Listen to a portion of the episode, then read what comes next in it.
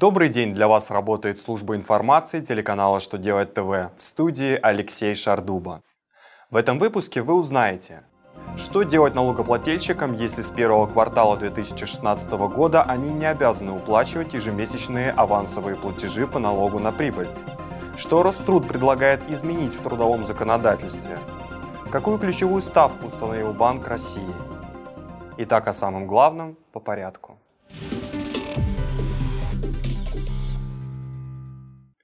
1 января 2016 года уплачивать только квартальные авансовые платежи по налогу на прибыль должны организации, у которых за предыдущие 4 квартала доходы от реализации не превышали в среднем 15 миллионов рублей за каждый квартал. Раньше эта величина составляла 10 миллионов рублей.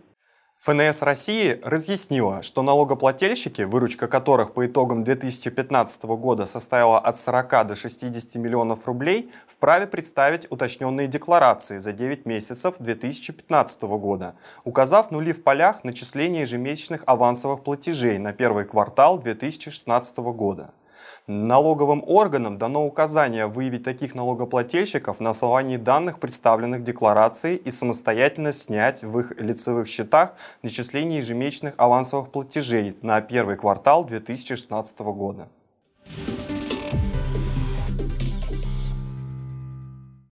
Роструд предлагает поучаствовать в определении излишних трудовых норм. Ведомство поясняет, что трудовые отношения в России регулируют множество законодательных актов, а не только Трудовой кодекс. Есть среди них и федеральные законы, и постановления правительства РФ, и документы министерства и ведомств, а также акты советской эпохи, которые до сих пор не утратили силу, так как не противоречат действующему законодательству. Роструд планирует систематизировать действующую правовую базу, отменить или изменить некоторые акты с целью снижения издержек как работодателей, так и работников. Совет директоров Банка России в пятницу принял решение сохранить ключевую ставку на уровне 11% годовых. Об этом сообщается на сайте регулятора. Свою позицию Совет директоров объяснил высокими инфляционными рисками, несмотря на некоторую стабилизацию на финансовых и товарных рынках. Кроме того, принятое решение эксперты связали с конъюнктурой нефтяного рынка, сохранением инфляционных ожиданий на высоком уровне, неопределенностью отдельных параметров бюджета. Для достижения цели по инфляции Банк России может проводить умеренную жесткую денежную кредитную политику в течение более продолжительного времени, чем предполагалось ранее.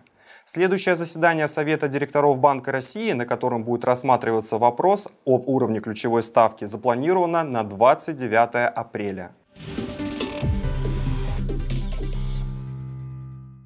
На этом у меня вся информация. Благодарю вас за внимание и до новых встреч.